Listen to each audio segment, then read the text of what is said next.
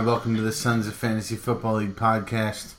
I'm your host, commissioner, and 14 straight winner, the Denver Desert Dog, Matt Kozlowski. Um, if I win this week, it will be like I've gone an undefeated season. I'm going to call this the Tiger Slam. If I win this, win this week. Dog Slam. No, nobody's ever won 15 straight, I don't think. And uh, yeah, so I'm, I'm really excited. I have a far inferior opponent this week.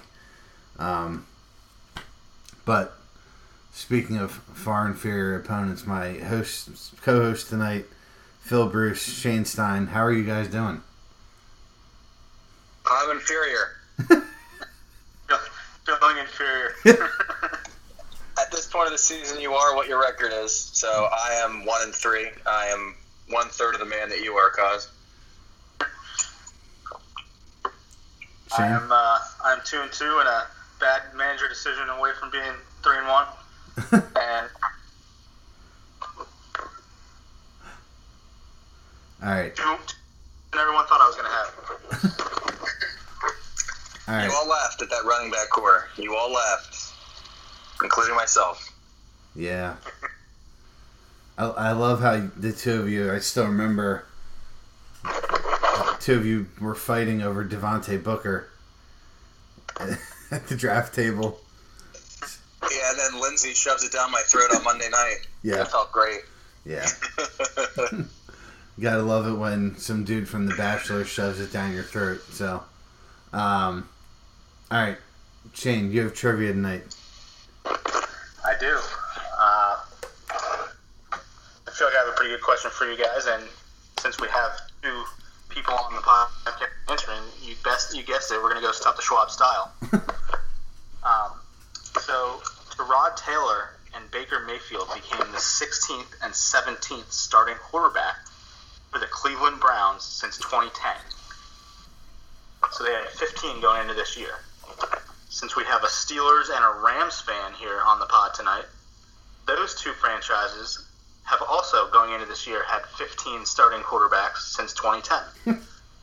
and you name the 15 starting quarterbacks for those teams in the 2010s? The Steelers and All right, so let's just let's just clarify. We're, we're naming the Rams and Steelers starting quarterbacks from 2010 to 2018. So uh, uh, some people consider that a decade. Is, is that does that sound right? This decade? It's not a decade. It's eighty percent of a decade. Okay. Eight tenths, and then well, we have four games, so 8.25.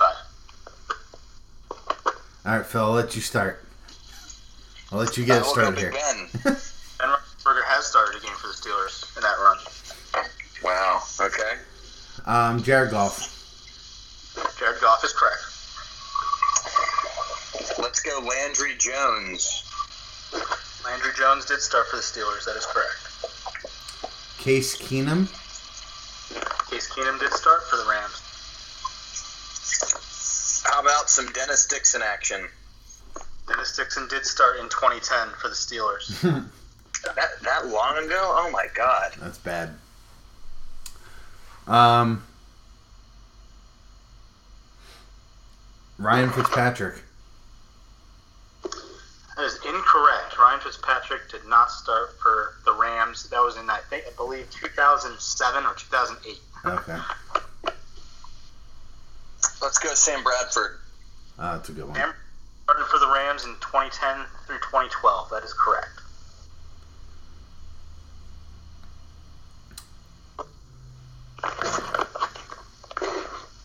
Sean Mannion. Sean Mannion started for the Rams last season. That is correct. Let's go with the electric in more ways than one. Michael Vick. Michael Ooh, Vick did Steelers in 2015. Three games. okay. Man, these are some really forgettable Rams teams here that you're throwing at us. sure are. Um, man, that, they built that whole thing around Bradford, and it just crumbled. Oh, I got I, I got a good one. I gotta think of how many? How yeah, can't tell me what the split is for each team. Um, How many more Steelers? How many more Rams? Five Rams, two Steelers left. Oh my God! two Steelers. Who the hell? five Rams quarterbacks. Oh, I like to consider you two very knowledgeable football fans, but there is a Super Bowl MVP left on this list. It's Nick Foles. Oh yeah, I had to. I had to jump in with that. yeah, that's Foles right. is on the list. He started in 2015 for the Rams. I think I'm done. Four and two. And one of these guys also was one of the 15 starters for the Cleveland Browns in that stretch.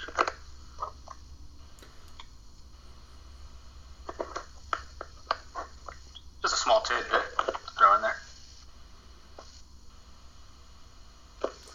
Uh,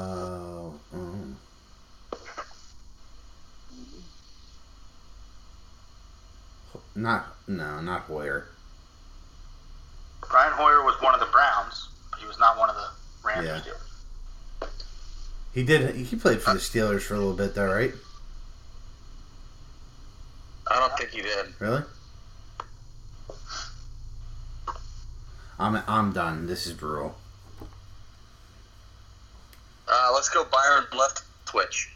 Byron Leftwich did start for the Steelers in 2012. Wow, Correct. that's true. Tomlin only employs one kind of backup quarterback. I forgot about that. Yep. Char- Charlie trying to think who the- Charlie Batch. Early Yeah. Steelers in both 2010 and 2012. There you go. All right, so we wrapped up the Steelers. I can't think of who started for the Browns and the Rams.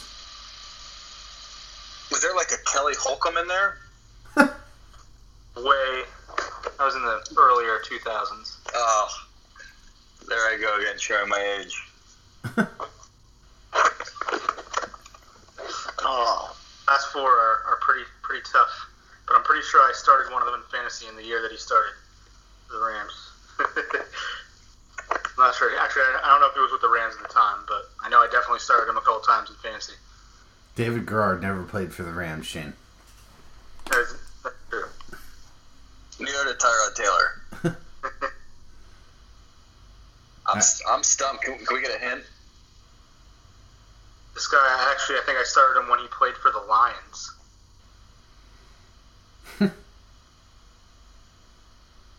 Orlovsky.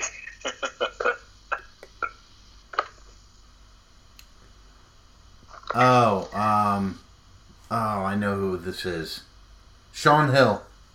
Shaun Hill started for the Rams in 2014. Mm-hmm. Still got three names left. They're they're all tough. Um, Can we get some colleges? A former Eagle. Former Eagle. One was a former Jet. And then the other one was the one that also started for the Browns.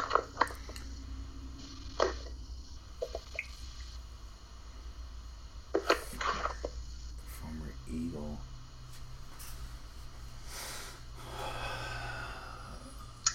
Uh, one, one more, one more time for the hints. You kind of broke up. One, one was a former Eagle as well. One was a former Jet. And then the other one was the guy that started for, was one of the starters for the Browns as well. Matt Barkley never started for them, did he? mm-mm. No. Alright, I'm going to jump in and put you guys out of your misery. I appreciate that. AJ Feeley was a starter for the Rams in 2011. Well, I, would, I wouldn't have got that. Kellen Clemens started twice for the Rams in 2011 Oh, and yeah. 2013. I remember that. The guy that did both for Browns and Rams was Austin Davis. Yeah, never would have got those guys. Yeah, that's bad. Good question. Fun. Um, it's amazing with how good Big Ben's been that they, the Steelers have still had to play that many different quarterbacks due to injuries. But yeah, Well, he, he misses three or four games a year. yeah, usually against the Ravens too. Like he always misses that game at Baltimore for some for whatever reason. And then they always play him tough and then lose at the end. That's Yeah. just how it goes. Yeah. All right, so we had two trades happen this week. Um, one involving me, one involving Phil, both involving the Mad Dogs. We'll start off with my trade because that was the first one that happened. Um, I send a five dollar Nelson Agholor over to the Mad Dogs for a twenty six dollar Chris Hogan. What do you guys think about that deal?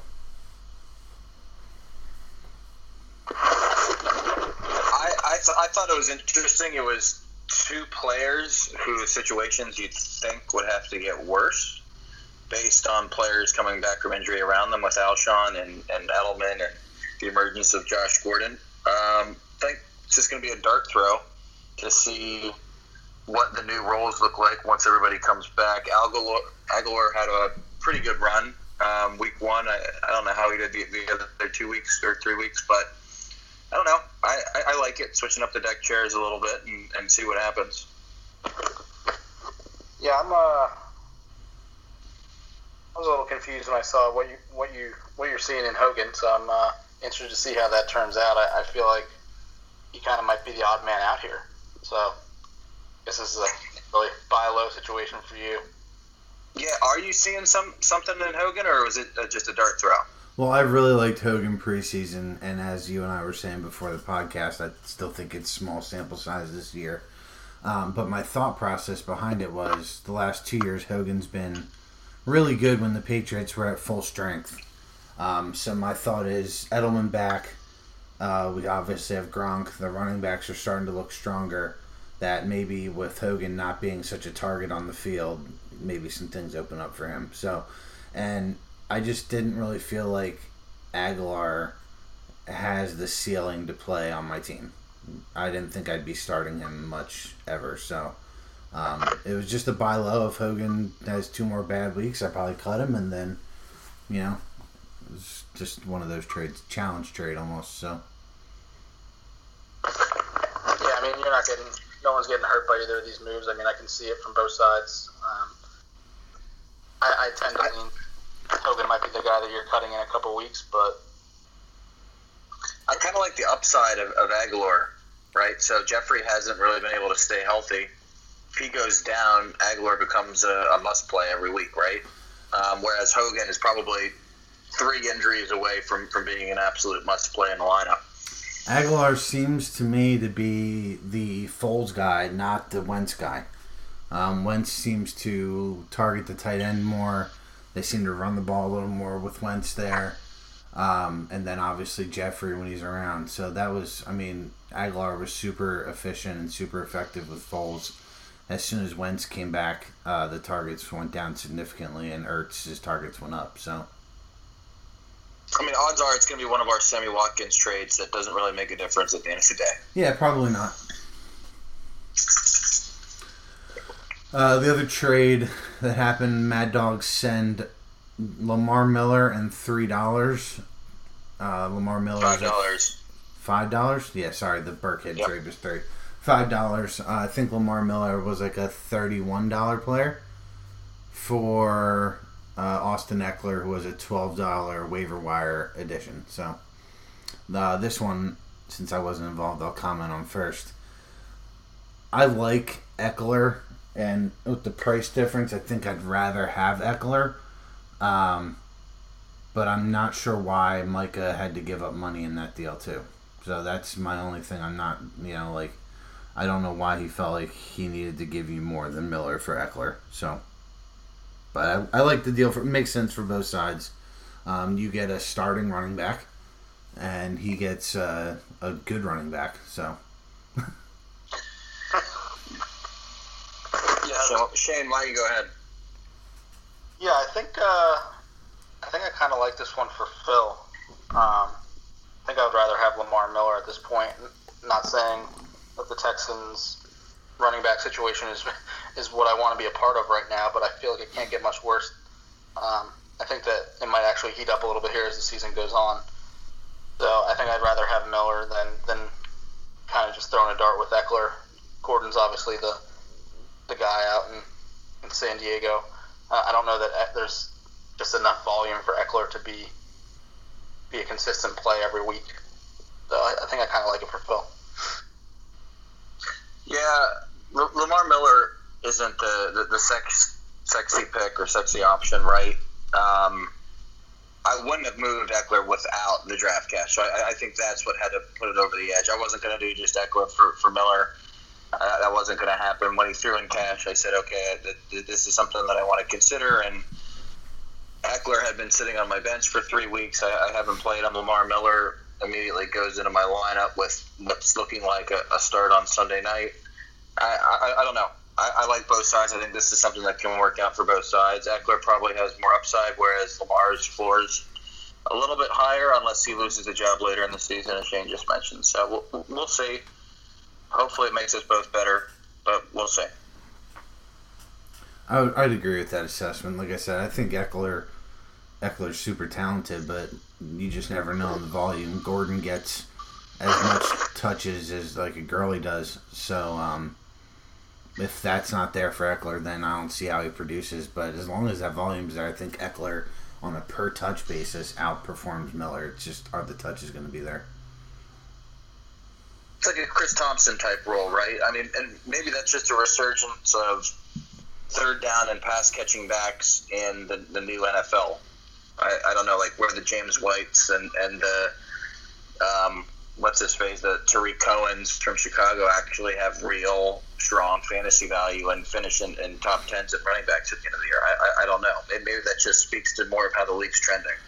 Well, I just think it's innovative coaching and being able to use effective players in space, and then you have morons like the guy that's Lamar Miller's head coach that just, just bashes him between the tackles every play, and they do nothing to get him in space, even though he's like a all world athlete with super quick speed and all that stuff. Like you sit there and you watch the Texans and the Cowboys call offensive games, and you just wonder how these guys have jobs, and they're supposed to be quarterback gurus and offensive wizards, and then like you watch guys like Nagy from the Bears and Andy Reid and McVay call games, and like Garrett and O'Brien can't even hold their jock straps. It's so bad.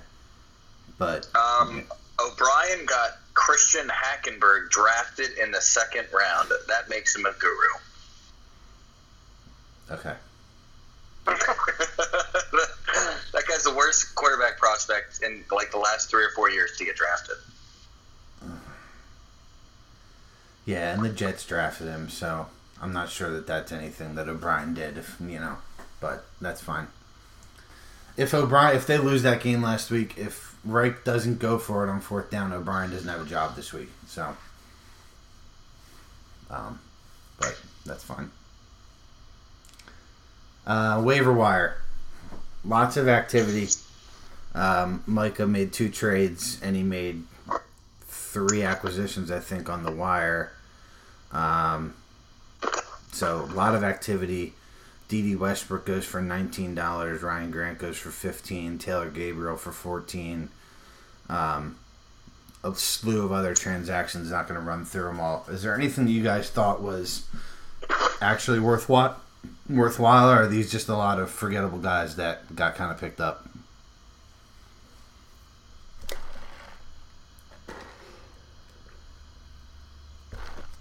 Yeah, I mean, I wanted in on the Dede Westbrook and Ryan Grant, but I wasn't willing to go as high as they they went for. Obviously, I, I thought I wasn't sure that my bids would win, but I thought I would have to bid something to get them. I bid real low for them.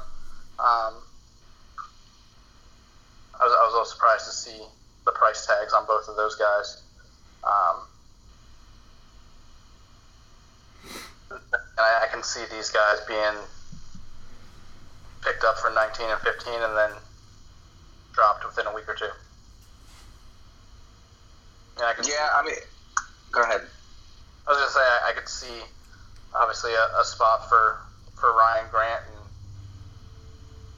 this week.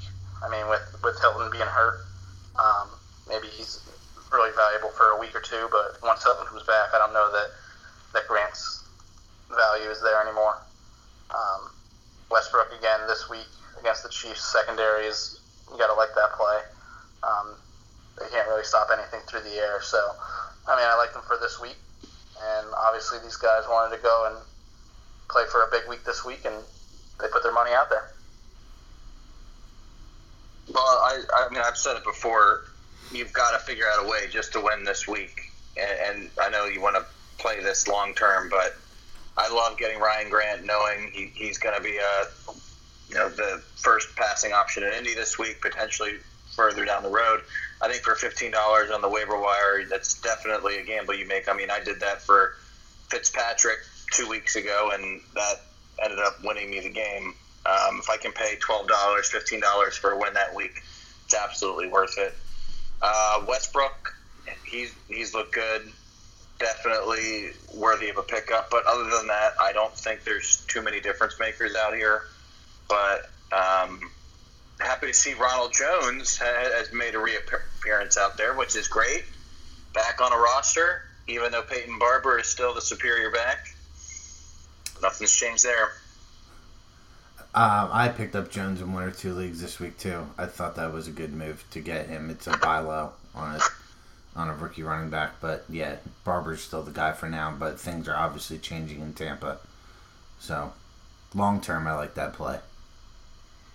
But I agree, Westbrook's a great play this week too. Um, the Jags going up against one of the worst defenses ever in the league this year. Um, Grant was a good pickup for this week as well. So there were some good stuff for this week, but I just don't know if there's anything super exciting that's like league changing long term. I was pretty excited to see Antonio go for a dollar. Yeah, yeah, you guys love that.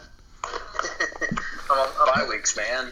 Bye weeks. The uh, the waiver wire money being spent on defense is is pretty interesting so far this year too. You really got to bid to get that top defense that's playing the Bills that week. Yeah, we've uh, we've seen feel like this week this year. All right, um, standings.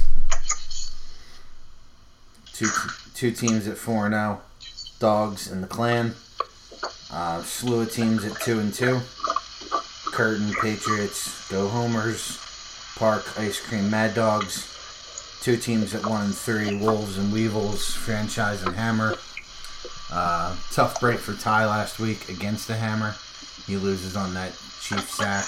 Again, I think Butler's the only team in America that owns a Chiefs defense still in fantasy football, so that's a tough break in that one. Um, but yeah, not a whole lot surprising. It's interesting that there's you know no three and one teams, but this is the last week of divisional play until we get into the crossovers. Anything stand out in the standings for you two? Looks like a whole lot of mediocrity, huh? After the Dogs and Clan.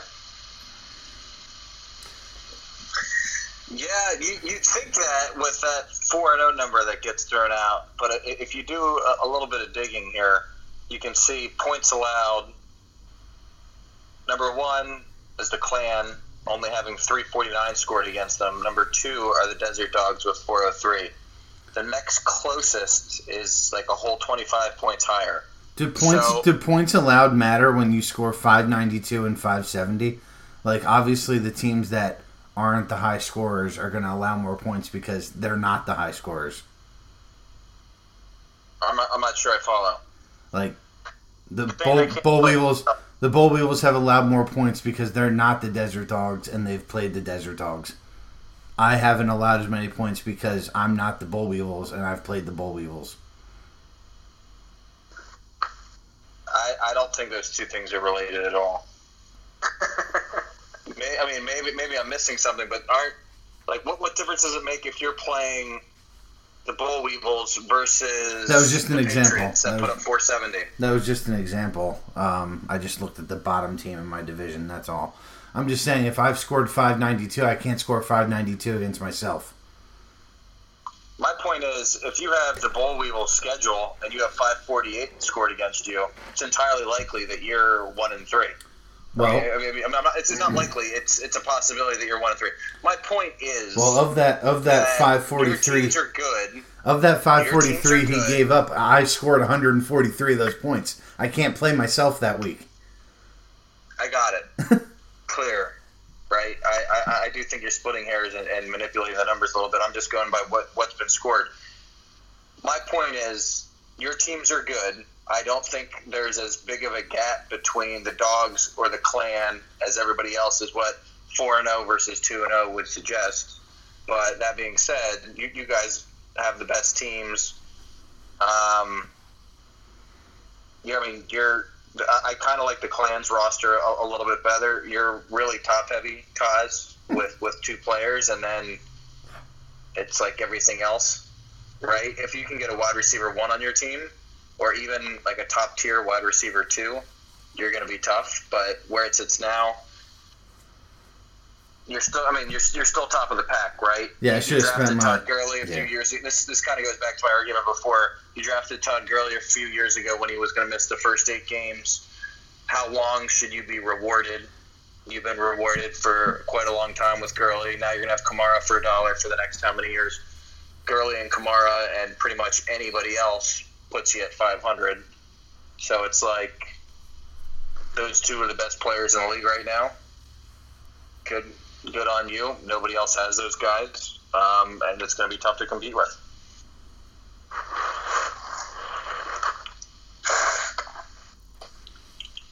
I love watching you two go back and forth. No, that's fine. I have, I have the worst 590 point team through four weeks ever. That's fine. Um, I should have spent thirty dollars on Josh Gordon. Then I'd have a really good wide receiver. So that's uh, that's what I should. Oh, or I could have spent all my money on Doug Baldwin, and then I'd have a really great wide receiver corps. You can't argue with facts. You don't have a wide receiver one on your team. You just don't.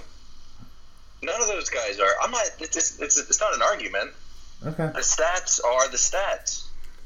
that's fine. You sound like a guy that lost two games by less than five points, and you're trying to mask your one and three abysmal season with that. So that's fair. Um, by the way, that one win was by like 0.6 points against Eddie, and it was a snaked out win at the last second. Like I shouldn't even won that game.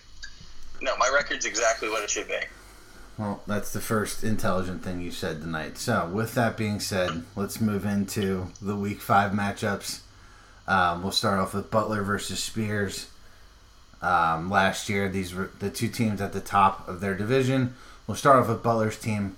How do you guys feel about TJ Yeldon this week being a top play against that Chiefs defense that we've talked about a little bit tonight? Yeah, got to be a big fan of Yeldon this week. Chiefs defense has shown that they're not very good. Um, Yeldon get another start this week. Got to like the fact that he's probably going to touch the ball somewhere close to 20 times against a poor defense. So I, like Yeldon being an RB1. I, also think he's an RB one this week. That um, until that Chiefs defense can prove they can stop anybody other than James Conner, I'm going to ride whatever hand I can get that faces that team. Which team do you guys like in that game this week? Which what? Jags Chiefs. Which team do you guys? Which team do you guys like in that game? It's probably the best, other than Jags Patriots. It's one of the better AFC games so far this year. Yeah, I think I'll uh, I think I'll take the Jags. Uh, Andy Reid, early October, give me the Chiefs. Interesting. I'm on Shane's side though. I like the Jags in that game. If this was in December, totally agree. All right. Um, right now, Butler has Larry Fitzgerald sitting on this team. Um, you guys agree with that? Uh, I'm actually sitting Fitzgerald in one of my leagues too. He's been super frustrating so far.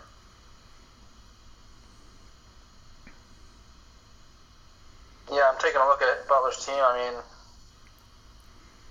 you would have thought that this might be a game where you could get Fitzgerald in there against the Niners, but I don't know. Just the way the, the Cardinals are playing offense, it's tough to tough to slot him in anywhere. Um, I mean, I guess I could make an argument to, to take out Jordy Nelson or Alshon Jeffery. I don't know. Maybe What about But- Sanu? Mohamed Sanu. I think that's the call, Sanu or Fitzgerald. but I'm What expecting. about what about what about Cobb if Cobb plays? Allison's probably going to miss it. He's in the concussion protocol. I think you got to play Cobb over either of those guys if Cobb's active. I can't get excited about Randall Cobb. I mean, I don't know if you're really excited putting any of those guys in the lineup. No, but I think Fitzy, Fitzy should get ten targets. Yeah, I mean he's gonna get ten targets. How far down the field are they gonna be? Well, Ro- uh, yeah, I get. I mean, Rosen obviously is not Sam Bradford, so um, Rosen seems to at least want to push the ball down the field a little bit. All right, let's go to Spears' team. Too much time talking about a bench player. Um, Cam or Mahomes? Who would you guys start if you were Troy Spears this week? Cam. Showtime Mahomes. They're going to get the ball quick out of his hand. I think you got to play Cam. Um, started to see Mahomes on Monday night with a little bit of a tougher environment at Denver. Um, don't get me wrong, he did a lot to win that game for them, but he was not as crisp as he'd been in the first three games. So um, I think this is a really tough matchup for him. He's this is still only his sixth start, um, so I, I'm going to go with Cam. Let's talk about Spears' tight end and his two flexes. They are Ricky Seals Jones, Donte Moncrief, and Josh Doctson. Those three players over under 20 points combined this week.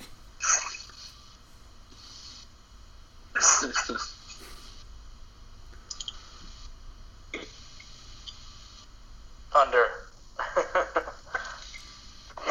I'm, I'm going under only because I think Seals Jones puts up a goose egg. Oh, the, the dreaded goose egg game. Um, I'll go over just because I think Troy's got a little bit of fantasy football luck in him. This dude, uh, this dude's got just a knack for winning. So I'm, I'm going to take the over, but I don't feel great about it. Um, Butler getting a good start to this matchup. Right now, the ESPN projections have him as an 8.1 favorite in this matchup. Uh, TB12 with 18.6 heading into the half here. Uh, about a minute 45 left in the second quarter. Who do you guys have winning this one? Hammer. Not close. It's hammer time, baby. Um, I'm also going to take Butler this week, only because of those three guys that we mentioned before. All right, next game Micah and the Mad Dogs, the new look Mad Dogs, against Abusement Park, everyone's preseason champion. Um, we'll start off with Micah's team. Phil Rivers and Keenan Allen, they have to be a top stack for you guys against Oakland this week, right? Give me all that. FanDuel, FanDuel, shares of that as I can get. FanDuel and everything.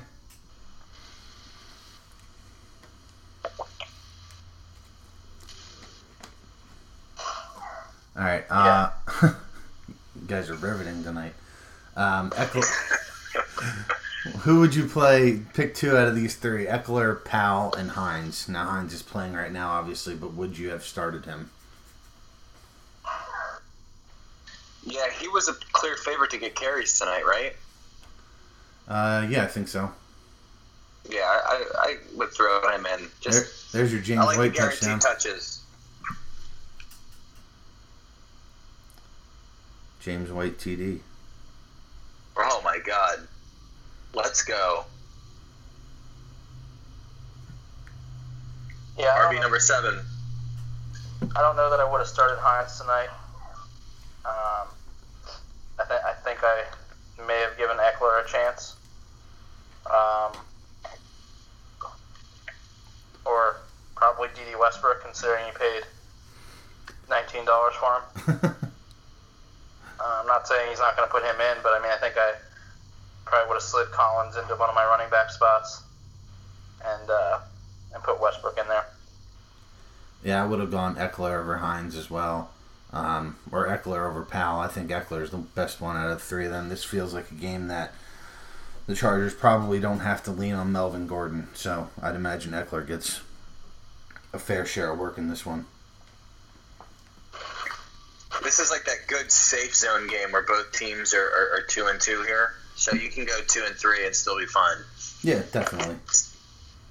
You know, it's one of those nice. It's nice to have games, but if it's not the panic button if you lose it.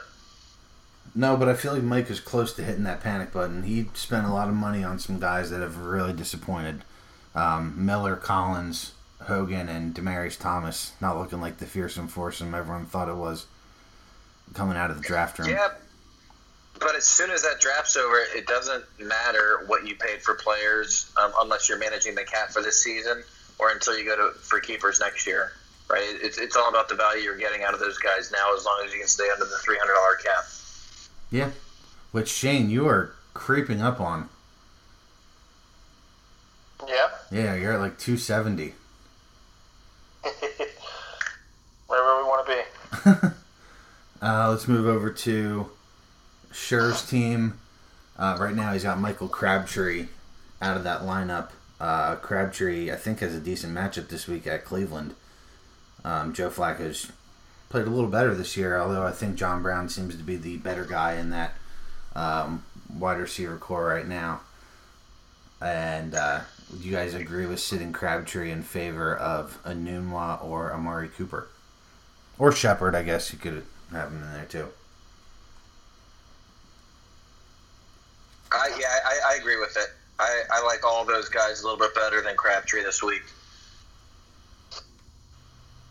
Yeah, I think the I think the Browns Ravens game might be a little bit more of a slugfest this week, uh, and that's kind of hard to say in today's NFL, but especially after the Browns gave up a 45 spot last week. But uh, I think that might come back to an AFC North kind of low scoring game. I think the Browns play a little better defense at home, and uh, think I kind of like the way he has his lineup set right now. I think I'd find a way to get Crabtree in there. Um, my reason being, I, I just don't feel great about Enunwa. I mean, he gets a ton of targets, but that Jets team has looked pretty bad since week one, I thought. So, The, the, the challenge with Crabtree is John Brown is like he's that first wide receiving option that doesn't threaten any defenses, so they don't want to key in on, on stopping him. Like he's got that Antonio Brown quality when he came into the league that he, he's not super fast, he's not a great route runner, but he's just the first option in the office. So teams don't really cater their defense to try like no defensive coordinator out there is like we have to stop John Brown this game. So in, in my eyes, that's always going to make Crabtree the, the, the number two option in this new look Ravens offense. Is that the first time that John Brown's ever been compared to Antonio Brown? Not in terms of speed, not in terms of quickness, not in terms of route running ability, but there's similarities of when he came into the league. Shane, how do you feel about that? No one loves John Brown more than you. Yeah, I, I fully deserve that 20 point effort that John Brown put up against me last week. Um, Oh, Joe Haden made an incredible play in the end zone, or that would have been like a 32 point week. Yeah, of course, he saves the best game of his career for when he's playing against me. Um, doesn't put up his typical three catches for 42 yards. Shane, He's, he's been he's been solid this year. Shane, are you, are you sitting down for this one? I am. Um, Drew Brees. You know where he's playing. You know where he's playing this week. He's at home You know. You know night. when he's playing. Monday night, Yep. prime time. And do you know he will probably set the NFL all-time passing yards record this week? I do. How are your shorts right now? Let's just say it's going to be a big game for Drew in the Superdome Monday night. Yeah, this this just feels like the two ESPN Monday night guys just blowing Brees for three and a half hours, really. Yeah, it's, it's just going to be a coronation. Um, Hey, as long as Witten has a pul- has a pulse, I'll, I'll be happy. He's been re- he's been absurd this year. Um, can we just talk about how obvious that it is that that's a rug on Witten's head? Thought it was just unspoken. I mean, Um, we talked about this before the first Monday night week, and I was skeptical. And I don't know how you guys feel, but I feel like it's been just about the worst broadcast imaginable. I don't I don't mind it. It's not super entertaining in terms of like what Gruden Gruden gave you those like one liners and the the stuff you can laugh about the next day, but Witten's almost like Romo in the sense where at least he's talking about football. Like I don't know. It's it's not when I when I watched that Bears Seahawks game the other night, I swore I was like streaming something off of some weird internet website, and they weren't the real commenter. Like that, it was hard to watch with those guys. it, it's been a slow start, but I think it's shown improvement every week. Oh, I, I think the thing that I find frustrating about the Monday night broadcast is the boogmobile. Like this dude's just riding this like cart that's suspended above the bench and it just like automatically moves up and down the sidelines behind the bench, like have the fans behind him even see. And he talks all game, but he's a sideline reporter. Like, why isn't he just in the booth with those guys? And he's having the time of his life. Yeah, yeah, he is. Yeah, well, that's. Throwback to the awful Monday night game from two years ago. Yep. All right, so who wins this one, Micah versus Sure? Give me Micah. I like it. Conventional wisdom tells me to take Micah, but there's something about Drew Brees playing at home Monday night. Uh, I think he's got a 35 spot in him, so I'm going to go with the park. Yeah, I'm also going to go with the park, and I think it's a route. Oh no! Give me that Rivers Allen stack for sixty-five this week. Yeah, well, all right. Brees is going to put up 30. You got Julio Jones against the Civs that are the Steelers. But Julio doesn't catch touchdowns, right? He just stops at like the, the, the five yard line. I mean, 11 for 202 is fine. There's not, you know, you don't necessarily have to score for that to, to not be productive. So, um, yeah. All right, Papa, Kaz, and the Patriots against Ed and the Steel Curtain, the two draft buddies going up against each other here. We'll start with Papa Kaz's team. Cooper Kupp exploded last Thursday night. Um, no Earl Thomas this week for Seattle. You got to think that Cooper's in line for a big game, not calling another 40 point effort, but you got to like uh, Cooper Kupp this week, right? Oh yeah. Yeah, absolutely. I'll take it. I'll take anything I can get against Seattle right now, especially with Thomas out now. That team, uh, that team's just falling apart at the seams. Um, how would you rank the hierarchy of the Rams wide receivers? We've seen Cooks, Kupp, and Woods all be really good this year. Uh, what do you guys think about those those uh, those three receivers? I, I think it goes Cooks, Kupp, Woods. Just, just based on on what we've seen in, in Jared Goff this season and going through some of his project progressions, I think those guys, um, all, all three are probably pretty close. But if I had an order that I wanted to take them, that, that that's what it would be. Yeah, I think I'll go Kupp, Cooks, and then Woods, but it's close. You just hate Brandin Cooks. I, I just like the fact that open all the time. Kupp uh, Kupp does seem to be Goff's favorite target. And uh, here's a question for you guys. It came up in one league that I'm in with Fegley. Um, is Goff the top dynasty quarterback in the NFL? Like in terms of young quarterbacks that you want to have for the next ten years?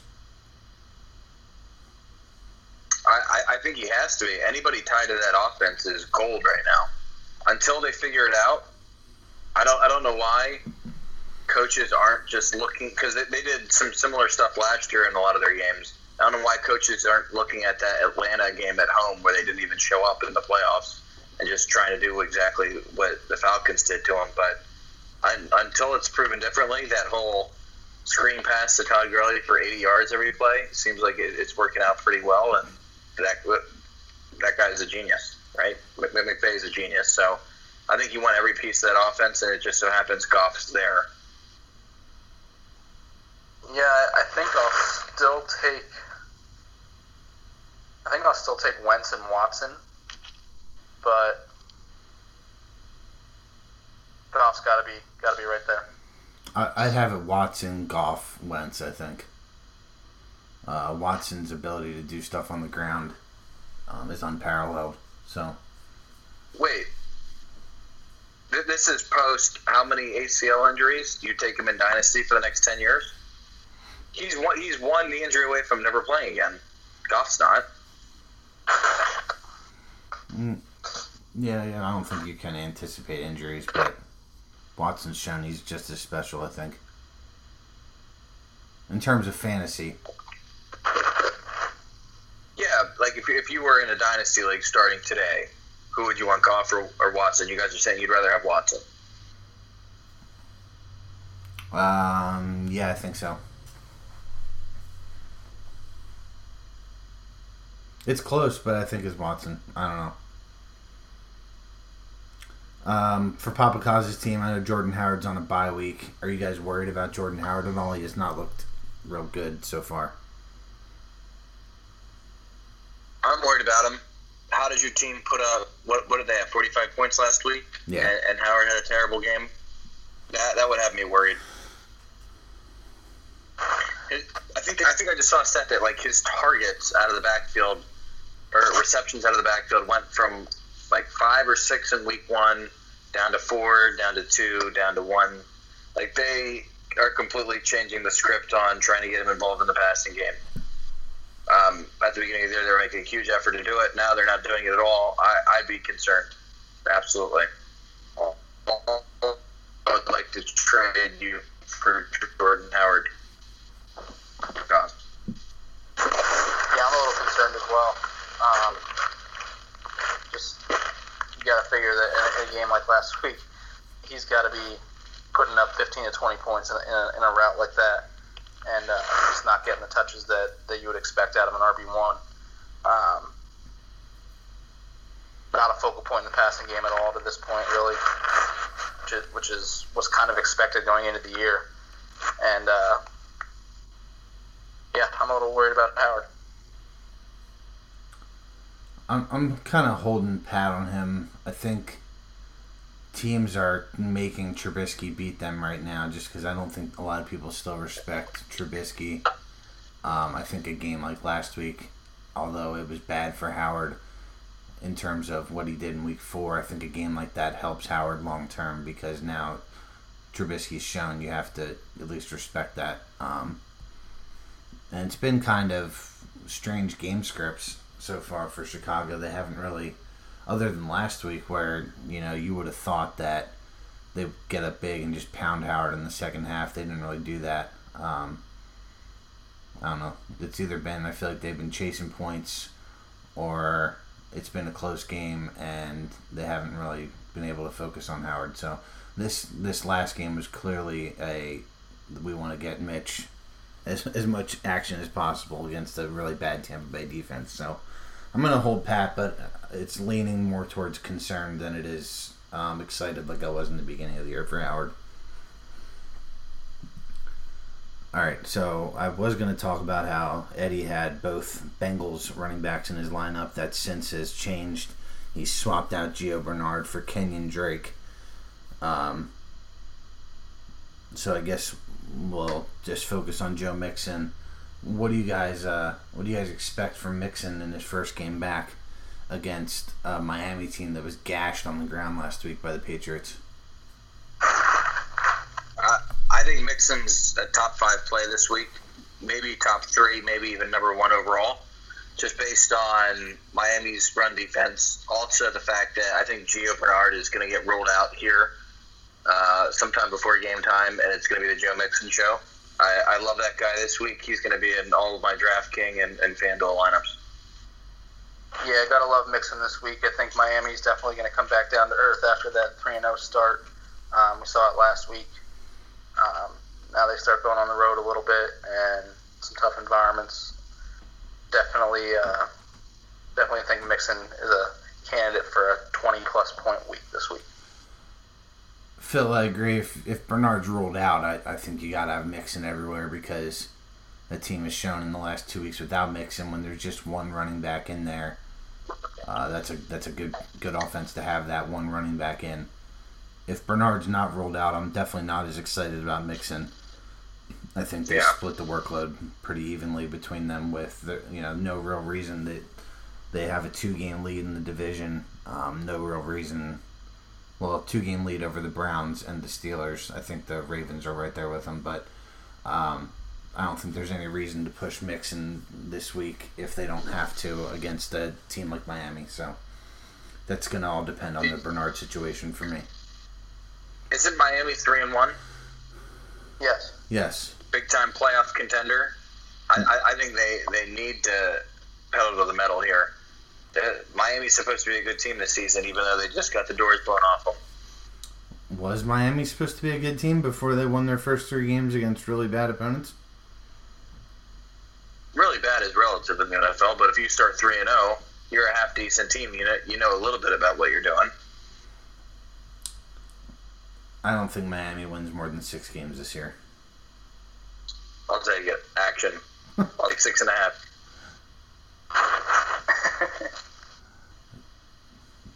I don't know. I, I'm not excited about anything that team's doing. I know they had a couple good games, but Still got the Bills on the schedule, baby. They do. The Bills beat the Vikings. That not, that's obviously ridiculous. But uh, which quarterback should Ed play, Ryan or Roethlisberger? Matthew Berry loves Roethlisberger this week. So Matt Ryan. I'm to go with Big Ben. I'm also gonna go with Matt Ryan. Big Ben's at home. Everything looks like a Big Ben game. Um, but I'm gonna take Matt Ryan. I think that, uh, like I said, that Steelers defense has been so bad.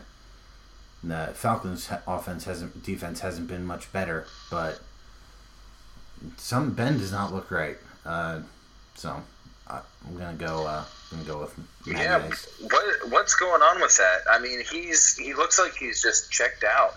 He's like not on the same page with Antonio, and then they walk right past each other. They don't even try and work it on the sidelines. He just comes back in the game and almost throws another pick. I, I don't get it. Let this past game against the Ravens felt like one of Ben's early season diva games where he comes, he's like, oh, I don't know if I have it anymore. You know, it doesn't. Like, he just looked completely disinterested last week. Um, hasn't really been the script that Ben probably would write for one of his last seasons in terms of not having his running back, um, having drama from his wide receiver one. Uh, so it- feels like an odd year for the Steelers. There's so much drama surrounding the team.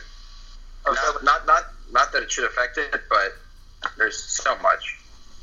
I was hoping we would get to the point of the show where we touch on the Steelers because what I want to know Phil's take on I guess both of your guys' take. What are the odds here that this turns into an absolute dumpster fire in Pittsburgh this year? I mean, I feel like there's there's a really good possibility that that happens. Like I'm talking like a five and eleven season. Yeah, it, it definitely could.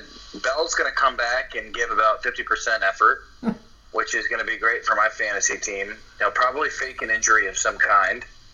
Um, this, they- they'll turn on each other, and Ben will talk about retiring again unless he gets something that he wants. No, I mean, in all seriousness, their defense is so bad that unless Big Ben is going to throw four touchdowns a game, they don't have a chance and he hasn't been doing that. So they, they've been getting they, they got beat by the Ravens handily, even though they were able to tie it before halftime. They did nothing in the second half.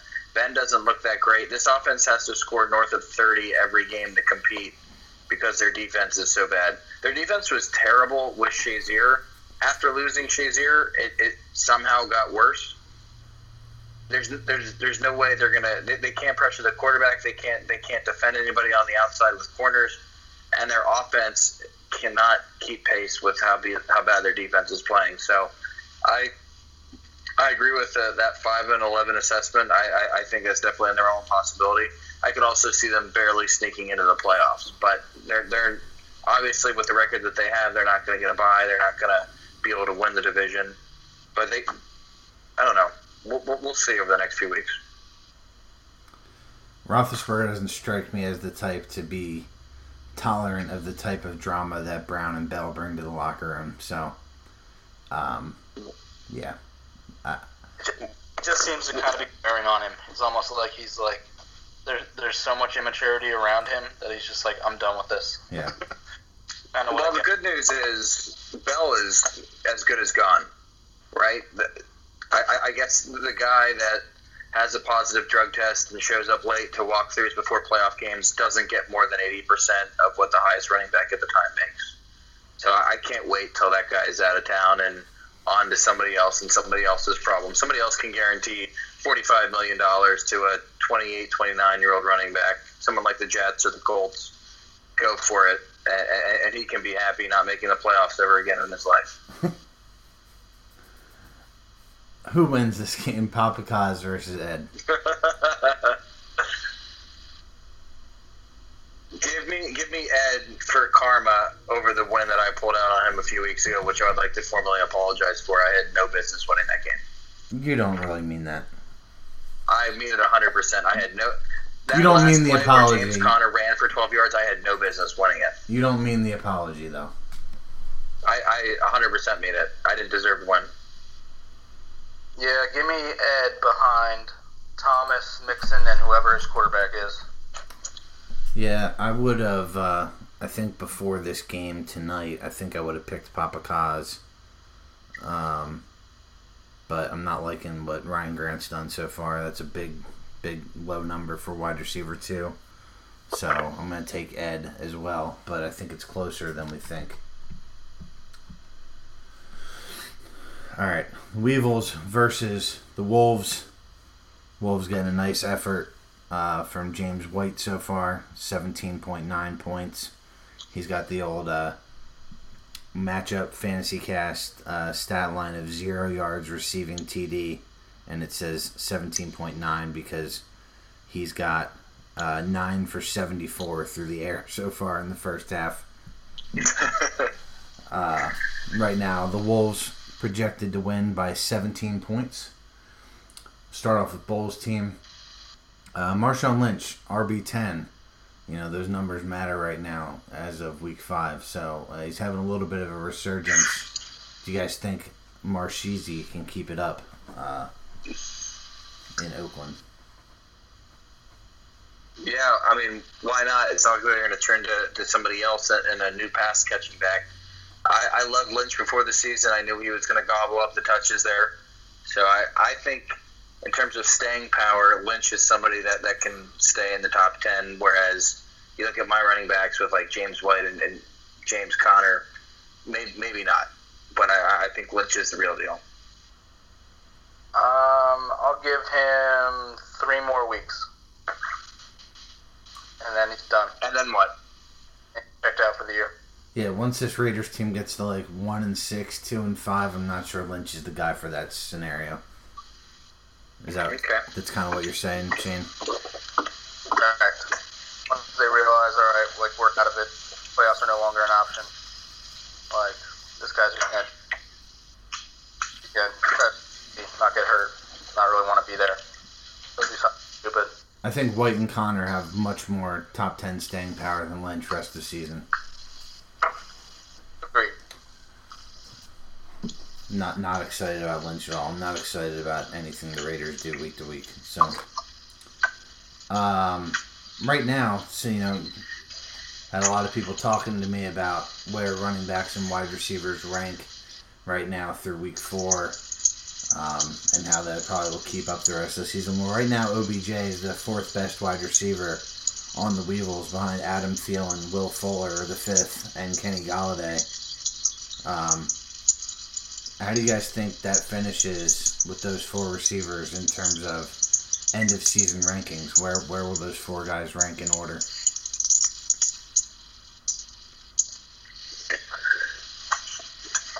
Thielen stays on top. Beckham will be his number two.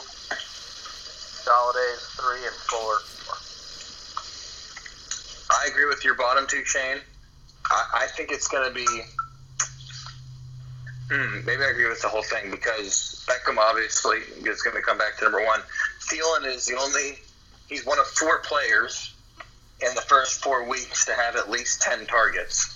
So I, I, I love Thielen. I, I, I think he's going to stay. I was completely wrong on him before the season, which I'm, I'm happy to admit. But you have to think Beckham's going to come back and take him over. I'm going to keep Thielen at one um, on that team because he's number one wide receiver overall right now. Uh, he's been great, and I'm not sure Minnesota gets to a point where they don't have to throw 35 plus times a game. So I think Thielen keeps it up. I'm going to take Will Fuller and keep him at number two on this team. As long as he stays healthy, uh, Will Fuller's a top 15 wide receiver. Um, Yeah, the health for me was the reason I, I knocked him down. yeah, if, if Fuller's healthy rest of the season, I think he's easily a top 15 player. Um, Watson and him have been incredible when they've been on the field together. It helps lining up opposite of Hopkins. So um, I will take Beckham third and Golladay fourth.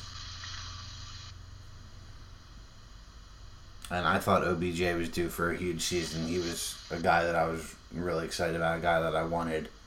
Um, but Will Fuller's proven in watching him play that when he's out there, this dude's legit. All right, um, Phil's team. Are we sure James Conner's good? He had the big week one. Um, he hasn't been outstanding since. He still gets a lot of volume, but um, if you're the Steelers, you know, as Phil said, you're most likely not bringing Le'Veon Bell back. Uh, that cart's kind of left the barn at this point. But are you excited about Conner as your RB uh, one in Pittsburgh moving forward? If you're the Steelers,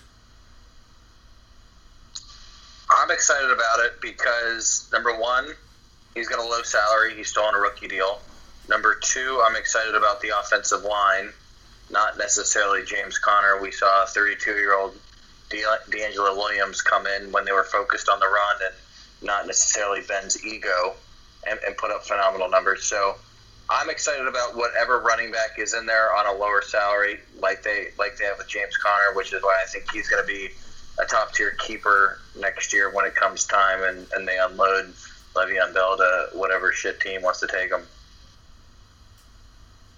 Yeah, I'm still in on Conner as well, but I, I feel like for his sake, I mean, got he's got to hope that the Steelers can start winning some ball games because I don't know that if they get to the point where where we were talking about where this season is is a lost season where they're gonna. We've seen in the past where the Steelers they get their one running back and that guy's the guy that's going to touch the ball 20 to 25 times. But I'm not so sure that if the season starts going downhill that they're going to let him do that. And I think that his value may decrease depending upon whether the Steelers are, are still in it or not. So they got to start winning some ball games and stay in the hunt for for me to, like Conner's value rest of the way. yeah, I agree with that, Shane. I- I just you saw what he did in Week One against the Browns. He looked every bit as good as Le'Veon Bell. I think that was a lot of adrenaline for him and the offensive line to prove that they don't need Bell um, after he stuck it to him in Week One. And now I think we're seeing Conner kind of uh, fall back to earth a little bit. But um, it's interesting. Phil mentioned about appeasing Ben's ego. Uh, they do seem to just they seem to throw the ball way more than they actually need to with that offensive line. I don't know if that's, They've they've been they've been lining up in shotgun like inside the five yard line a lot more the last two years than, than I can ever remember. And I, I think they just want to keep him happy and, and they want to get Ben the stats that he wants and they want to let him dictate the offense, which, is fine. It just doesn't bode well for fantasy production for running backs. Yeah. Uh, right now, in uh, you took Lockett out, so that makes this question irrelevant too. Um, you had Baldwin and Lockett in, and I just my question was, did you think both Seahawks were playable this week? Because this game against the Rams has all the makings of an absolute uh, beatdown. Yeah, I, I do. I do think they're both playable options because beatdowns typically Um, I haven't looked at the spread or, or where the money is, but typically the Seahawks are going to have to throw the ball a lot to come from behind and, and try and keep up, which is why initially I had both of them in there. Me having Lamar Miller, if Lamar Miller looks like he's going to be active on Sunday night, I'm going I'm going to play him. But if not, I'm fine firing Lockett and, and Baldwin in there and, and, hoping for the best with Russell Wilson, right? So I, I invested in what I thought was going to be the, the second best quarterback overall.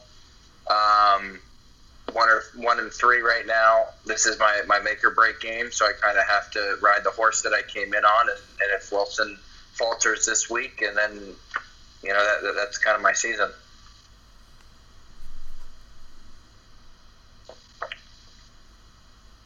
Yeah, I think you got to play both of them, buddy. I mean, you got you got to play both of them. Um, certainly looks like going in, the Rams are going to hammer them, but yeah, you can't take them out of your lineup right now.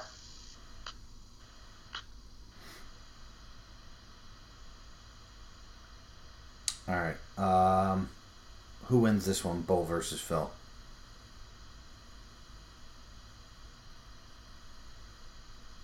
I'm gonna. I go go ahead. I think the Wolves get done close. So Seahawks are plus seven at home. Seventy-five percent of the money's on the Rams. Give me Russell Wilson, Lockett, and Baldwin all day long with that with those kind of numbers. Uh, I'm going to take me based on just what James White's been able to do throughout the first half of this broadcast. Okay, I also will take Phil. All right, um, Shane, I have a question for you. What's up? Were you listening to some Drake today when you uh, dropped Phillip Dorsett and added Keke Coutee? I was not. Do you know what I'm referencing? I do know what you're referencing, yes. Okay. Phil, do you? No. Did you know there's a song? In My Feelings by Drake. I know that one.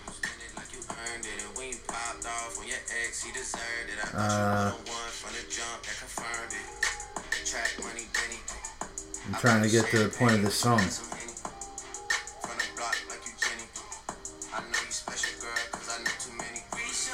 Alright, so Drake sang a song and it's like Kiki, do you love me? And there's a whole challenge about it. So um, I couldn't get the right part of that clip. So that's why I asked Shane because he's adding, he's got Keke Coutee in his lineup, going with the Deshaun to Keke stack. Shane, how do you feel about that? I mean, that was the goal. It came down to either Keke. Well, I wanted Westbrook. I wanted Ryan Grant. I'm kind of glad I didn't get Ryan Grant. Um, so it came down to Keke or Chester Rogers for me. Kind of wish I went with Rogers at this point. He's having a nice game. Um, but then I looked and I was like, you know what? I'll go for the, the Sunday night stack. Maybe get a little luck, get a high scoring shootout in the Sunday night game, and uh, it's going to take something big for me to beat you. So I don't know. I like he had 11 catches last week. I'll take I'll take some of that action if I can get it. How did I lose to this team? Philip Lindsay, Ty Montgomery, Keke. My God, Ben Watson. Like, I'm, I'm embarrassed. I uh, full disclosure, I, I thought really hard about dropping Callaway for Keke Coutee. I, I'm excited about this dude. Um, have him in a dynasty league with Fegley. Um, heard a lot of good things about him in the preseason, and for me, I just held on to Callaway because, you know, we talk about handcuffing running backs. For me, it's more handcuffing wide receivers. Callaway gets a ton of targets with Landry in the lineup, so if Landry were to ever go down with an injury, having Callaway is important for my squad. So that's why I didn't make the move. But um, like Coutee a lot, uh, was really disappointed when I opened up our matchup to do the agenda and saw that you had him in there because I, I like this guy. Yeah, I mean, anyone that's going to come out and catch 11 balls in their first game, obviously, they want to make him part of the offense. Um, if Will Fuller is not going to be out there, I feel like uh, he could be in for another good week this week. Yes, I agree. Uh, are you going to stick with Deshaun? I guess so, the way you're talking. Yeah, I think so. Um, I think his ceiling is a little higher this week. I think the Lions' pass defense is decent. I mean, obviously, you want to play Rodgers just about every time you can, but um, he seems to play pretty well against Detroit. but I, I just feel like I'm going to need a lot of points to stay with you. So I feel like Watson. Wait, what, what, what did Darnold put up in a dome at, at Detroit? What did he put up? I have no idea. Didn't he have like a monster game against those guys on Monday night? Is, is like I don't. You got you got Rodgers. You, you traded for him. You kept him. He's going against Detroit in a dome, indoor conditions. If he's healthy, I don't I don't know how you don't start him over Deshaun. My two cents. Yeah, I'm, I'm riding the Watson at home in a primetime game. He's been my better player. Uh, Watson's better. Roger yeah. right now. I agree. I want Watson too. I think So what does that tell you? Your opponent wants Watson. No, I, I, I would rather I have Watson in a bunch of leagues. I would play him over Rodgers too. I, I just think that Watson's ceiling is a little higher this week, and I'm going to need to do something special to stay with Cause. His team's obviously better than mine, um, so I'm going to need like a 35 point week to try to stay in this. All right. Yeah, I just don't see it being a shootout in Dallas. Dak Prescott's going to throw for 180 yards, one touchdown, um, and they're going to put up 20 points. Well, Houston's not going to run the ball and beat Dallas, so there's there's that. Um, let's move over to my squad. Who do you guys like better this week, Gurley or Kamara? oh, you asshole! give me uh, give me some Ebron action over Mark Ingram and Aaron Jones, please. Give me, uh, I'll take Todd. I'll always take Todd. Yeah, I think it's Todd this week. Uh, more on that when we get to our, our wagers for this week. And, you know, Phil, you trashed my wide receiver group. Um, did you know that Yep. Corey Davis has 40 targets this season, 32% of the share in Tennessee. Uh, Jarvis Landry, 45 targets, 31% of the share in Cleveland. Um, target share, they're second and third in the NFL uh, behind Julio Jones. And not to mention, uh, Kamara, I think, is 10th with 28% of the targets in New Orleans. So if you want to count Kamara let- as a running back, that's Let me, fine. let me play but- just devil's advocate with that before you before you make your next point. Peyton Barber has seventy five percent of the running back touches in, in Tampa Bay. Does that make him a, a top tier running back? I mean, going into the season, I'd say if you told me that before, yeah, absolutely, I love touches. But the reality of that situation is it's only going to get worse, and it hasn't been productive and, scored fantasy points for having that big of a share. Well, when you say 75%, 75% of what? Because that team's been chucking the ball all season. So, um, you know, the, the volume numbers for Davis and Landry are really good. And in my opinion, efficiency is probably more important with running backs, whereas volume with wide receivers might be more important. So, um, you know, those guys. Which is fair, but do, do you think their volume is going to increase or, or likely decrease based on, on those numbers? I expect And it if to it stay the decreases, same. what do you think's going to happen to their fantasy points? I, I expect it to stay the same, if not go up, because you just tell me who else on those two teams you're going to throw the ball to more than those guys. Hey, if you're if you're a Baker guy, you're a Mariota guy, you know, go for it. You're you're you're you're in such good shape right now with your two running backs that you could literally play anybody else in these positions and win. Hence the the Ebron over Ingram and, and Aaron Jones play that you made. You, you- have that flexibility. You can do whatever you want. If you you can wait and see on these guys, that like you're gonna do that and win with whoever you put in your lineup. Your team is that good. Just not as good as Fegley's. Um, but my I- question I is I, I think you're the best team in the league, and I don't think it's close. okay, can Corey Davis continue his strong production uh, week to week? You're saying no. Shane, how do you feel about it? Yeah, I think he can. Um, I think we all loved Corey Davis coming out of the draft when he got drafted. Um, took him a little while to, to materialize here, and we're, we're kind of starting to see the the player we all thought he was going to be.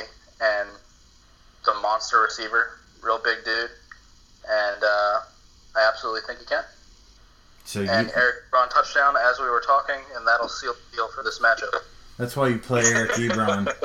Um, you know, I obviously would not have played Ebron unless Hilton was out and Doyle's out. When those two guys are out, Ebron's the top target in this offense, and Luck loves to throw to tight ends in the red zone. So I'm happy to play Ebron all day.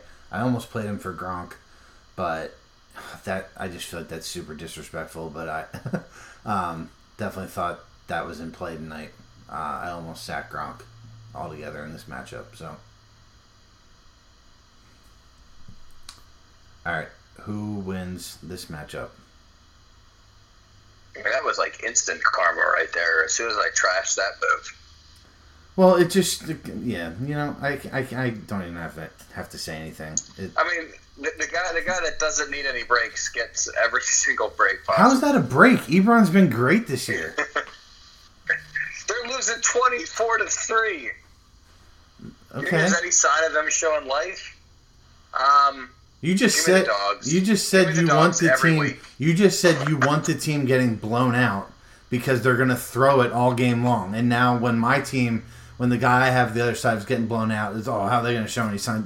You don't even make any sense. I mean, sense. it's more of like a. it- It's going to be a shootout, and the Rams are going to put up a ton of points, and the Seahawks are playing from behind. I Now guarantee. twenty four three at halftime. I- that kind of tells me it's over. guarantee the Rams win by more than three touchdowns on Sunday. I'll take that action too. Give me a piece of that. Okay. So I got I got the I got the Kamara versus Bell argument going once Bell comes back. No, see, we're not I even. I, I didn't yeah, agree to that bet because you're talking about both sides of your mouth with that one because you're you're sitting here telling me all these bad things about Bell in the podcast, and then you're saying rest of the season you'd rather have Bell over Kamara. Like you don't you, you talk out both sides of your mouth with that comment. Yeah, I can hate the guy, but also know that he's productive. Is that possible? So he's going to be productive at fifty percent. We'll see what actually happens. But he's also going to be auditioning for a roster spot and trying to get 30 million guaranteed elsewhere or 45 million guaranteed elsewhere.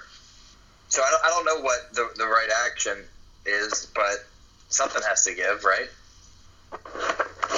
I'm sure you know as long as the day is as long as the day is you know something will give at some point. You know. What does that comment mean? Like you're saying something has to give. Like yeah, of course if we sit here long enough something will give at some point. That's I don't know what that means. Yeah, My so- point is that there's a bunch of stuff working against one another where the Steelers want to play Bell and run him into the ground. Bell doesn't want that, but Bell also wants to know that teams, hey, I'm productive and I can still play at the level I was playing before, despite me spending time in Miami with strippers and releasing a new or three or four rap albums and putting on 20 pounds. All right, we're all taking the dogs this week, right? Anyway, we have Yeah. uh, pretty evenly matched teams here. Um, just looking at the matchup, I think I like the dogs' matchups a little better, so that's um, Yeah. N- no reason not to. Um, just got better matchups this week. That's it. yeah. All right. But the Better Mar- question would be how long does the win streak go for? Does it go for 20, 25? um, I'm gonna say it at least gets to 18. Because I'm not losing to Butler, Micah, or Tyler in the crossovers. So Yeah. I haven't looked after that yet, but I'm not. I'm not losing. The Have next you looked at like bye weeks and stuff too? I don't feel like I need to. Oh my god. Like, this is like USA versus USSR right here. No, Somebody's be- I, I, you know, I, obviously the week that the Saints are on bye, I'm not gonna be strong at running back. Um, I'll have Gurley and probably Adrian Peterson or Aaron Jones. So, yeah, that's a tough. Man, but But those running backs are all head and shoulders better than running backs. Uh, yeah, I, I still. You said I'm top heavy, but I actually love the depth on this team. So, this guy just said he's going to be weak at running back with Todd Gurley in there. yeah, weaker, weaker, weaker. So, I, I, I didn't say you were top heavy. The You did. stats said you, You- were top heavy. You absolutely said your team's kind of top heavy. I like Fegley's The team more. numbers literally say you're top heavy. You have the one and two running back, and then your receivers are like 22 and 24. What about the That's number five? What about Don't the get- number five quarterback? Don't don't get mad at me. Those are the numbers. What about the number five quarterback? You want a medal for drafting Kirk Cousins, and he's the number five quarterback? Like, like, good job. I, like, what do you want from me? I don't know. I would have rather job. gotten Cousins for a dollar than Wilson for thirteen, but that's fine. Okay, you you you beat me there, but does that make you like a- an expert manager? Maybe it does. I don't know. Kirk Cousins, number five quarterback overall through four weeks. Awesome, great job. Thank you. I appreciate it. That time you give me some credit. Yeah, All right, the marquee matchup of this week is the Fleetwood franchise against the Clan. Clan sitting at four and zero. Uh, franchise with a tough break last week, to send to one and three. Uh, This team has still scored better um, the last couple weeks, so this is a huge game for the franchise, and um, they're actually projected to win by ESPN. So uh, that's why I thought this was the marquee matchup. Fegley's team continues to get no love in the uh, in the projections from ESPN. So right now, franchise projected to win by four and a half. And my question is, do you guys think Travis Kelce is playable against Jacksonville this week?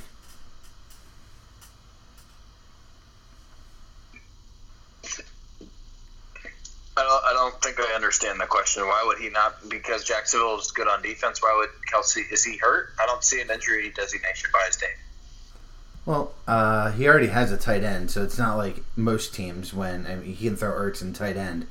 It's not like most teams where you you know you play your tight end because that's the only guy you have. But um, there's not a whole lot of This goes, this goes back to my point about riding the horse that you came in on, right? So you kept Ertz and Kelce before the season with the intent of playing two tight ends. I don't think you, you messed with those ingredients. This is what you thought and you did your strategy to do before the year. Go with it. If it works out, great. If not, you're you're, you're one and four and you're, you're, you're selling.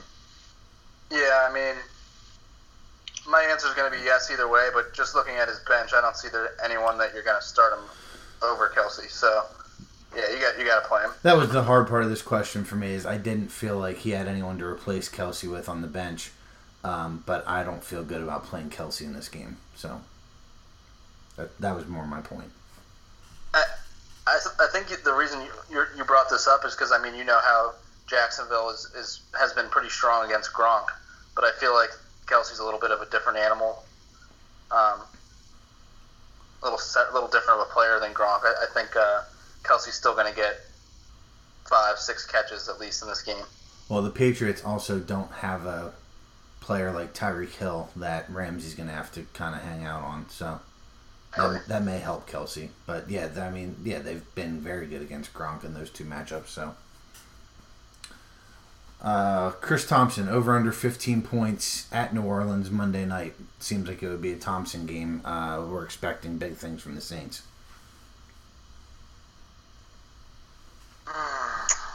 I, I, I think it's just under. I'd like him for a few receptions, not getting into the end zone. I think he finishes with 12 or 13. I'm a big Chris Thompson fan. Uh, he was a potential keeper going into the season for a few teams out there. But um, I, I- I don't think he gets in the end zone, which to get over 15, you need to. Yeah, you're basically asking, do I think he's going to score a touchdown? I feel like with this question. Um, Or, you know, 15 get a bunch of catches. yeah, um, I'm going to go just a shade under. I think he's over 15. I like Thompson this week. Uh, Saints defense has been poor. And Hogan just dropped a pass uh, that led to a Brady interception. So Hogan will be cut um, by the in two weeks. Um, R.I.P. and peace. Here's a guy uh, moving over to Fegley's team that I can't get behind, um, or haven't been able to get behind, and I'm slowly turning um, in favor of him. Do you guys feel like Tyler Boyd's for real for the Bengals?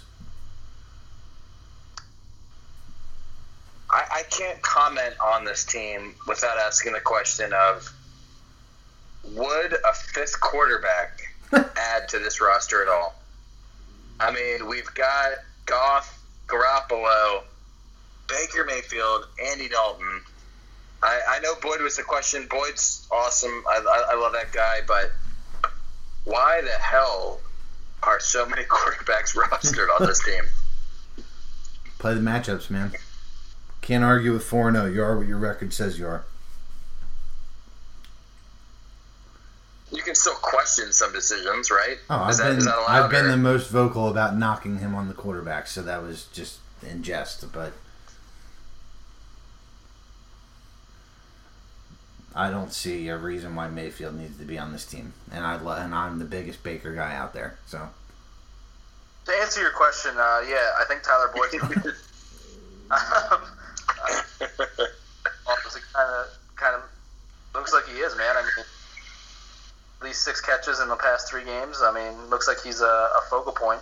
AJ Green's still doing his thing, and Boyd's slid into that number two role that we uh, we thought he would jump into last year, and now he's here.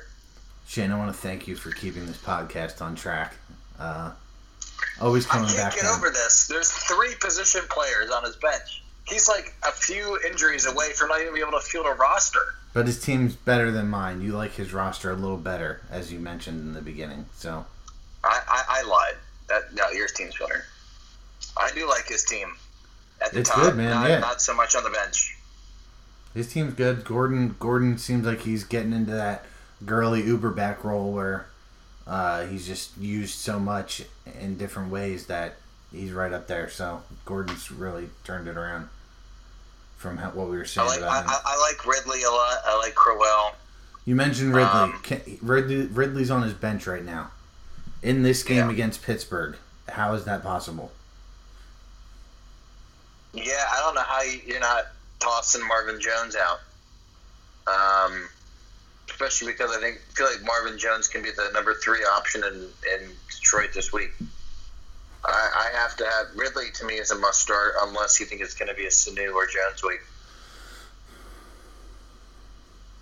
Yeah, I mean, Fegley's team is pretty loaded. um, I don't know how I, I'd have a hard time sitting Calvin Ridley as well, but I mean, who do you take out?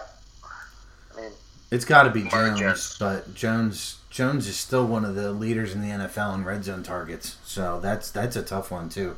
Um, you know, if you're getting a guy that's getting that many looks in the red zone from a pass first offense, it's hard to sit that guy. Who do you guys have winning the marquee matchup of the week? Storms versus Fegley.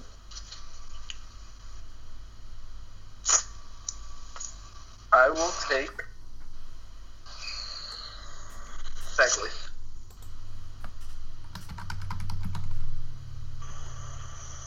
Take Give me, give me the franchise, baby. All right, me and Phil agreeing on something.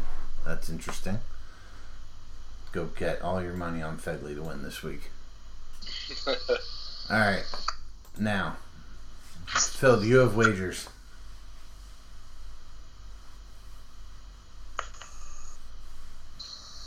No. Sorry, I, I lost you. What'd you say, Do you, guys? do you have uh, do you have some prop wagers for us this week? Um, I do not. I gotta say, I agree with Shane that not, I was not entirely following it. Okay. All right. Well, um, I was kind enough to give you guys five hundred dollars out of my fun money out of my own pocket in case you guys wanted to make some bets, but uh, that's fine if you're, if you're gonna partake. Me and Ed had a tough tough week last week. Uh, we both lost six hundred dollars. Kernels, I think we were calling them. Six hundred kernels. All three of us, uh, both of us went zero and three. So my uh, this is what was kind of replacing bold predictions. Um, I'm going to go with three this week. Matt Ryan over 326 passing yards. I'm going to bet 58 kernels to win 50. Uh, Julio over 122 receiving yards. I'm going to bet 50 to win 56. And here's my big one of the week. Todd Gurley, three plus rushing touchdowns.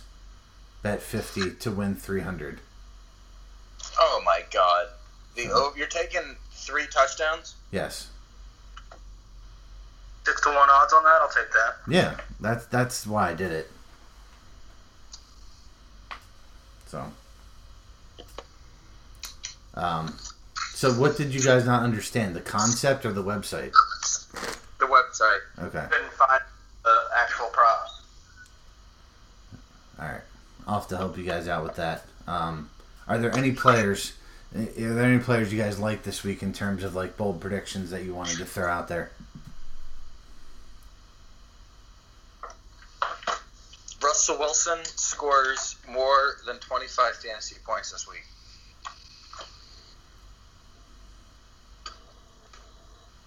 That's bold. The Desert Dogs beat Teabag by more than 100. You say by more than 100 points? Yes. Oh, that's ridiculous. I'm thinking like 160 to 60. Oh, stop. Phillip Lindsay, 25 fantasy points. All right, seriously, anything anything good for uh, good for the order here at the end of week five? Uh, um, Mixon. I, I actually really like Mixon to score over 30. I'm going to project it at 45. you can have a Kamara week. There's only one Alvin Kamara. All right, that, this uh, this wraps up week five, and uh, I will have some power rankings out probably tomorrow. Uh, the Desert Dogs will probably be at the top of that. Clan will probably be second. Um, you guys will probably probably be in the lower third of the league. No offense. Um, love you guys all the same. Happy to have both of you on. Uh, it's been a while since the three of us got on here together, so that's uh, always a treat. I'm sure I'll have uh, some feedback from the rest of the league based on some of um, me and Phil's dialogue here, so that should be uh, always entertaining. Can't wait for the playoff party already. When Yeah, I mean, you, Phil- you invited me on. I'm, I'm sorry I don't agree with you on everything, and, and you and I have different opinions. No, I just can't wait till It's like this. I, I'm, I'm Stephen A. and you're Skip Bayless. Yeah. I'm not sure either of us win with that uh, assessment, but. All right, yeah. Week five, end of that. We got three weeks till the trade deadline. After this week, um, we'll really see where everybody's at after the first round divisional play, heading into the crossovers. I'm gonna say that I like. Uh, which, which division are we again? We're the Favre. Favre. I, I think I like I think I like the Elway this year um, in the crossover matchups. So that that uh, that should be interesting to see how that shakes out as well over the next three weeks after this one. So um, otherwise, good luck this week to you guys. Thanks for joining me, and we all can't wait to watch Drew Brees on Monday night.